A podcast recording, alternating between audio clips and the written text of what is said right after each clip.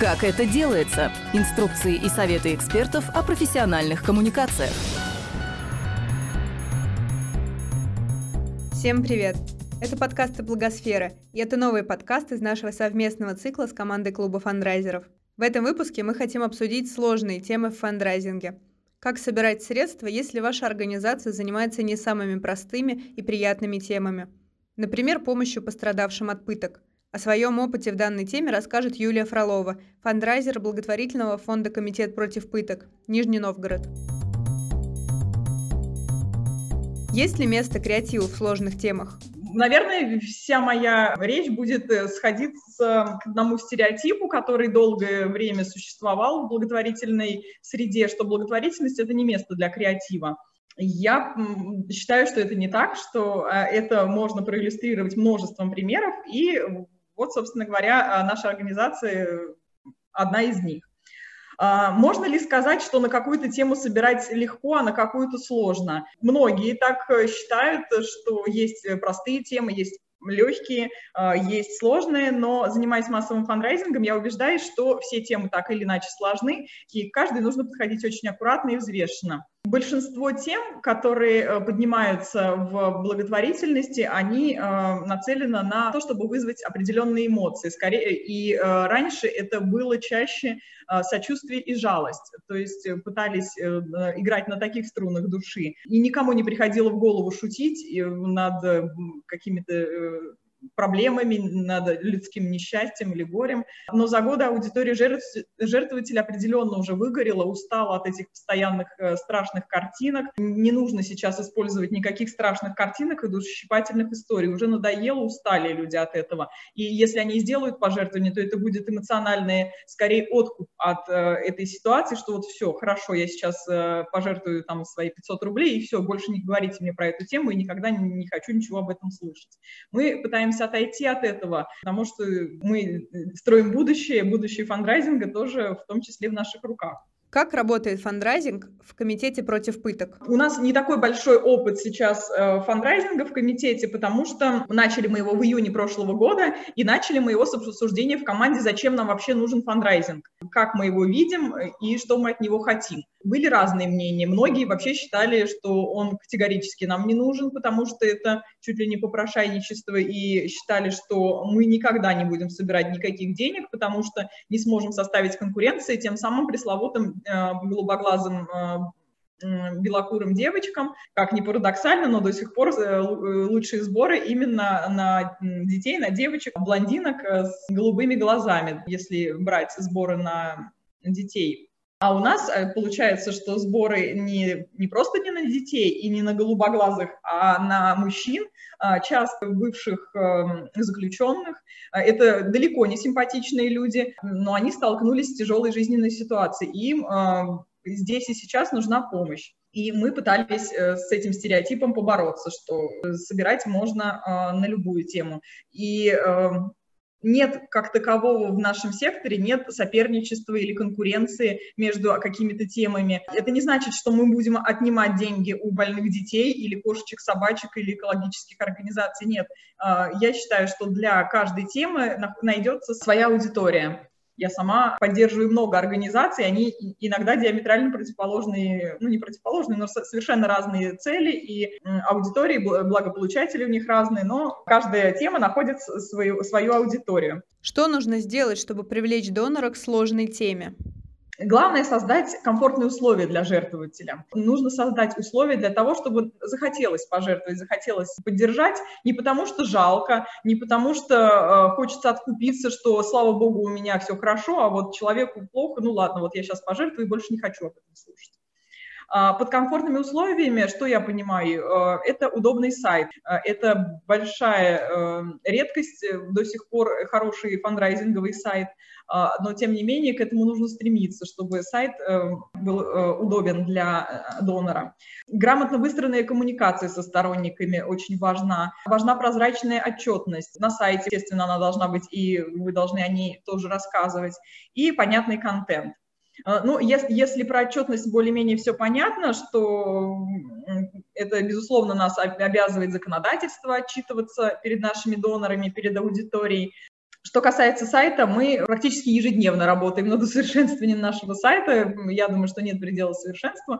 А, совсем недавно мы поменяли а, платежную форму. Если кому-то интересно, то а, можете зайти на теплицу социальных технологий, воспользоваться их плагином Лейка. Мы вот как раз его использовали на своем сайте. И есть у них пасека, где можно найти волонтеров, которые помогут доработать эту форму. Мы вот, например, добавили в форму возможность когда выбор идет э, сумм, э, добавили туда пояснение, на что конкретно может пойти сумма. Мы подсветили, как сейчас многие рекомендуют э, регулярные пожертвования и объяснили, описали, почему именно они нам важны, но столкнулись с таким моментом, что многие не замечали того, что это подсвечено и что они жертвуют регулярно, но, э, к счастью, в письме, которое приходит автоматически, письмо «Спасибо», там есть форма для отписки, если кто-то случайно нажал регулярно, планировал сделать разовые пожертвования, есть простая возможность отменить эту функцию. Как разговаривать с жертвователем? Ни у кого нет сомнений, что каждый из нас э, профессионал в своей сфере, каждый знает э, много разных терминов и разбирается в этой теме, но э, донору не, нужно пробираться сквозь этот чистокол терминов и причастных оборотов, нужно разговаривать простым языком, как с подругой, как с родственницей, дальней родственницей, которая знать не знает о том, чем вы занимаетесь, и никогда не сталкивалась с, с, этой проблемой. Ну и теперь перейду, наверное, конкретно к нашей организации, как у нас это устроено. Как я уже сказала, сбор мы э, пожертвований мы запустили в июне, э, то есть сам краудфандинг у нас совсем молодой, и в августе у нас стартовал проект «Русская школа йоги», который оказался весьма удачным и в плане пиара организации, и с точки зрения привлечения средств. Это было несколько коротких минутных роликов э, с известными актерами. Это русская школа йоги, и сегодня я расскажу вам о распространенной практике подвешивания. Для начала обвяжите запястье несколькими слоями ткани. Так на вашем теле останется меньше следов от выполнения этого упражнения. Теперь вам должны вывернуть руки и подвесить вас так, чтобы ноги не касались пола. Чудовищные боли в запястьях и спине появятся практически сразу. Останьтесь в этом положении на несколько дней без еды и воды, в полной темноте. Резкие удары по телу – отличное дополнение для этой асаны. Там в конце было, что людей пытают прямо сейчас, и вы можете помочь. А, сразу скажу, что ролики были сделаны для нас креативным агентством Zebra Hero, и сделаны они были абсолютно бесплатно. А, это, конечно, большая удача. Мы благодарны агентству несказанно. Создавались ролики практически э, полностью все э, агентством, э, и, наверное, в этом и есть секреты их успеха, э, потому что мы в своей среде, мы уже устали, э, мы как бы в этой каше варимся, и нам уже понятно, что да, пытки существуют, да, людей пытают, да, э, это не, недопустимо, это недопустимо ни при каких условиях, ни для кого и ни, ни, никогда, ни в каких ситуациях, но не всем людям это понятно, и мы не всегда можем понятно об этом рассказать. Здесь же люди посмотрели, э, совершенно незнакомые с нашей тематикой, они посмотрели свежим взглядом и смогли самостоятельно разработать сценарий, мы рассказали им только, как в народе называют пытки, техники, то есть это ласточка, растяжка, подвешивание, все вот эти э, термины им объяснили простым языком, э, привели примеры из, из тех кейсов, которые есть в комитете, э, проиллюстрировали каждую пытку тем примером из нашей практики, и дальше уже ребята из креативного агентства самостоятельно подбирали актеров, декорации, костюмы. Все это было, исходило от них. Я считаю, что в этих роликах нет никакого хоррора, нет никакого запугивания, как э, ну, привыкли про эти темы говорить, что это все всегда было в темных тонах, каких-то страшных картинках. Нет, здесь э, все довольно позитивно, жизнерадостные актеры, позитивные декорации, но суть явления четко отражена, и она всем понятна, и она очень откликнулась у аудитории. Если уже начать говорить о цифрах, то за 10 дней после э, выпуска русской школы йоги нам, мы собрали 450 тысяч рублей. Для организации, которая месяц назад запустила краудфандинг, за 10 дней 450 тысяч рублей для такой темы, как пытки, то есть это неумирающему ребенку собираем деньги, а именно вот на нашу тему и такая большая сумма. И это не один человек, как э, очень богатый, проникся нашей темой, взял и сделал большой донат. Нет, это 800 а, транзакций, все на разную сумму, это разные люди. Э, кто-то подписался на регулярные пожертвования, кто-то делал разовые, но тем не менее это, э, это был огромный, огромная радость для нас, мы только запустили краудфандинг, а уже такой успех. Это, и мы поторопились скорее поделиться с миром нашей радостью. Медуза подготовила публикацию о том, что Комитет против пыток вот запустил недавно такой проект, и вот он оказался успешным, собрали 450 тысяч. И буквально в первые же дни нам пришло еще сразу 100 тысяч, потому что это какой-то, наверное, эффект толпы, может быть, может быть, э, это мы попали на аудиторию тех, кто еще не видел этот проект, и он, опять же, второй раз впечатлил. Такая компания позволила нам э, как бы выйти из нашего профессионального пузыря и привлечь внимание не только тех, кто и так был нашим сторонним, кто и так топил всегда против пыток, был таким гражданским активистом. А, эти ролики посмотрело очень много людей, которые вообще никогда в жизни не слышали ничего про нашу тему. И они настолько были впечатлены, а, что они стали гуглить, стали изучать, что же на самом деле происходит, и э, поняли, что это явление повсеместно распространено. А, и они стали читать наши новости, стали получать наши рассылки. То есть после кампании мы попали в новую для себя аудиторию, которые поддержали нас лайками, репостами. И нам э, агентство подсчитывало конверсию этого ролика. Это было 13 миллионов реакций на него. А, то есть это огромный охват. А, и мы получили почти 400 рекуррентных э, подписок на пожертвования. И надо признаться, практически все они до сих пор с нами, все эти люди. И самое важное было не упустить э, эту связь, которую мы сформировали с, э, с нашими подписчиками. Нужно было поддерживать отношения. Честно признаюсь, это довольно сложно, потому что для меня это была новая роль. А, я не знала, как с людьми говорить, на каком языке, как с ними общаться. Если бы это было 20, 30 или 30 человек, я бы общалась общалась, как обычно, как э, говорю, со всеми э, своими знакомыми. Но когда подписчиков стало больше тысячи, а, мне стало страшно. Мне казалось, что все, что бы я ни написала, будут либо смеяться, либо отписываться, либо воспримут это как-то негативно. Мне было страшно, я не знала, как с этим а, вообще работать. Я старалась каждый месяц делать рассылку, потому что сама по себе не люблю, когда рассылка приходит часто, даже раз в неделю, мне кажется, ну, довольно часто я э, делаю рассылку о том, что собрано, э, на, на что потрачено, и э, пишу истории про, то, про тех людей, которым мы помогаем. Но и тут не обошлось без неприятностей. В одной рассылке я рассказала про человека, которому мы оплатили за счет пожертвований экспертизу, медикаменты.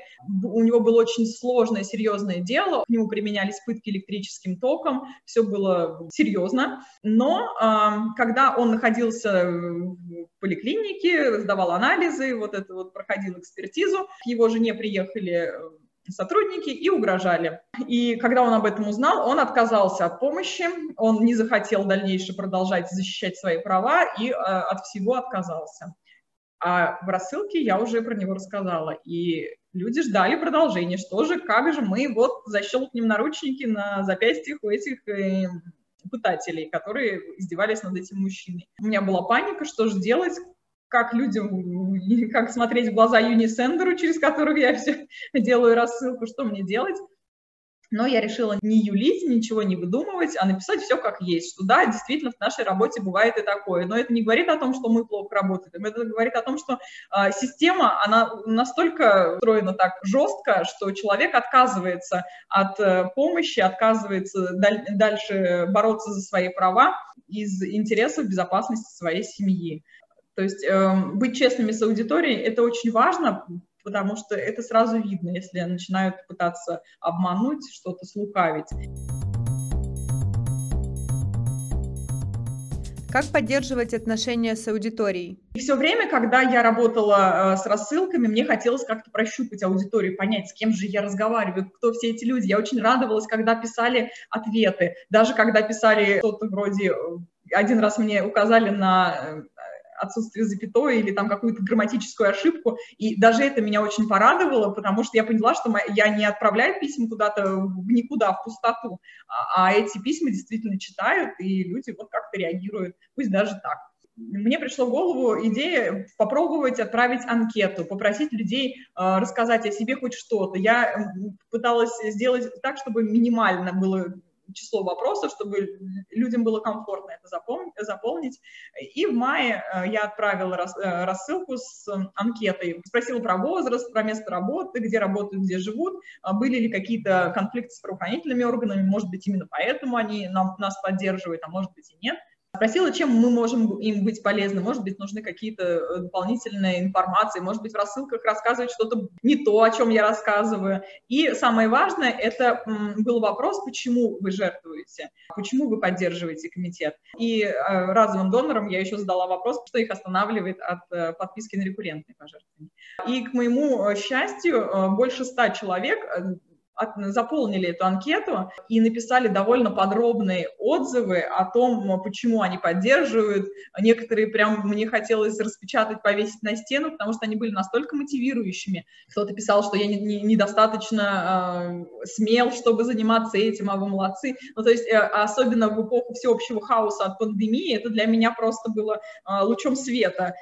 Меня это очень вдохновило, и я, э, э, мне захотелось ответить каждому. Я брала каждую анкету и каждому человеку писала отдельно письмо, а, учитывая его опыт, учитывая его потребности, э, писала, где он какие-то может а, полезные для себя информацию получить, приводила примеры дел, которые, может быть, будут ему интересны. И я заметила такую вещь, что люди, которые полгода назад сделали какое-то разовое пожертвование, они сделали снова пожертвование, пусть небольшое, но сделали. Либо они подписались на регулярное пожертвование, либо это рекуррентный подписчик сделал внеочередное пожертвование. И, ну, то есть э, люди как-то отреагировали на это. У меня не было цели таким образом пытаться добиться притока пожертвований. Мне хотелось именно понять аудиторию и научиться смелее писать, наверное, смелее говорить с ней. У меня был большой страх перед аудиторией. Описать рассылку сложно, не понимая, что люди хотят э, в ней увидеть. Может быть, им интересно, чтобы мы писали э, какие-то юридические лайфхаки, может быть, может быть, им нужны инструкции, как себя вести, может быть, им интересно истории, какие травмы получают, ну, более такие медицинского, что ли, характера. Может быть, им вообще ничего не интересно, они вот не хотят вообще нас не видеть, не слышать, ничего знать про пытки. Может быть, им хочется узнать о наших коллегах. А, кстати, мне кажется, что это тоже имеет место быть, и на сайте у нас есть истории от наших коллег, и многие, я смотрю вот по посещаемости, многие заходят, читают, потому что комитет против пыток, он воспринимается как какой-то, ну, такой вот организации, вот она есть, а что там работают люди, мне кажется, э, многие как-то ну, не задумываются, кто же там работает и что это за люди. Это тоже нормально, может быть, интересно рассказывать о наших буднях, как мы работаем, как мы живем. И поэтому мне, мне хотелось задать эти вопросы. Что касается отзывов, отзывы я в последний момент э, добавила и еще попросила м, написать в комментарии фамилию и имя, если они хотят, чтобы этот отзыв мог э, стать публичным, чтобы я могла его где-то использовать. Многие подписались, что да, они готовы, и много было теплых слов, и много было слов таких, что отмечают, например, в анкете, что нет, у меня никогда не было проблем с э, полицией, и в комментариях потом пишут, нет, ну на митинге меня, конечно, пару раз дубинкой-то отходили, но это же не пытки. Ну, это опять же мы понимаем, что, наверное, мы мало объясняем, наверное, нужно объяснять больше о том, что же все-таки такое пытки, что два раза дубинкой ударили на митинге. Ну, это тоже неправильно, как бы. Но, наверное, по сравнению с какими-то нашими другими кейсами, это и кажется каким-то несерьезным. И когда я анализировала, ну, э, оказалось, что прям единицы, наверное, два или три человека, которые на самом деле были пострадавшими от пыток. То есть и я поняла, что жертвуют люди не потому, что они были в шкуре нашего жертвователя. Нет, абсолютно. Это были люди, которые просто против этого явления как такового. И поэтому, например, другим организациям, которые собирают, я не знаю, на может быть, на приемные семьи. Это не, их не обязательно будут поддерживать только те, кто когда-то усыновлял ребенка, например. А, я вот поддерживаю бездомных людей, жертвы в ночлежку, не потому что я э, как-то с этим связаны или там у меня есть какая-то история личная. Нет, просто вот мне кажется, что этого явления не должно существовать, поэтому э, я им и жертвую. И этот опрос, он дал мне понять, что на самом деле так оно и есть, что люди просто против этого явления. И, э, у них нет, э, скорее всего, личных историй, э, но некоторые писали, что связанные с пытками истории у меня нет, но э, за всю свою жизнь, сколько бы ни было э, обращений в полицию, никто ничего не делал. То есть, ну, это, опять же, какое-то негативное отношение, которое вот у нас годами формируется правоохранительным органам, это тоже проблема, с ней тоже надо как-то как работать. А как наладить контакт с новыми людьми? В начале этого лета у нас был проект, э, опять с тем же Zebra Hero, э, назывался он «Мультфильм от полиции». А, в нем известные актеры зачитывали показания полицейских, реальные показания из реальных э, наших дел комитетских. А, в этих показаниях они рассказывали, почему а, у заявителей э, появились те или иные телесные повреждения.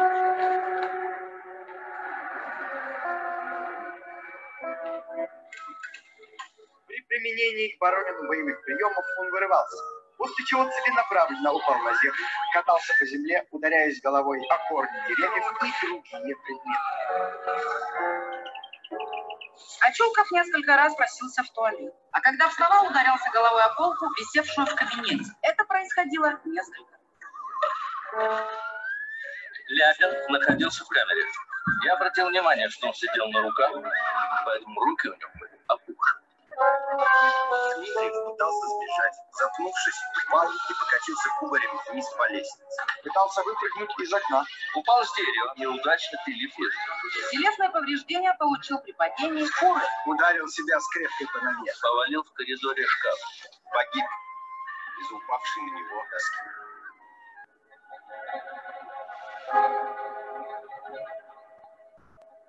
Это был э, ролик вышел в Международный день поддержку жертв пыток, который э, ежегодно 26 июня, не могу сказать празднуется, но он существует э, в, нашем календаре. Он э, также повысил число пожертвований. Не буду говорить, что так же, как русская школа йоги, нет, он а, принес меньше пожертвований, но там был призыв пожертвовать, но а, сам посыл ролика, он э, больше информативный, про то, что наше государство верит вот даже таким абсурдным а, доводам полицейских, а не верит э, человеку, который говорит, что его пытали.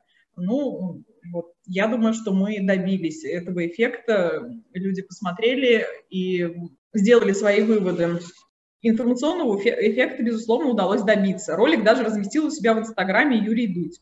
Мы были очень э, рады, э, читали комментарии, кто-то скептически относился, мы пытались ему привести примеры наших дел, да, и, ну, это распространенный был вот а, комментарий, что, а вот теперь представьте, что э, вашу дочь э, держит в заложниках, и вот единственная возможность узнать, где она, это применять пытки.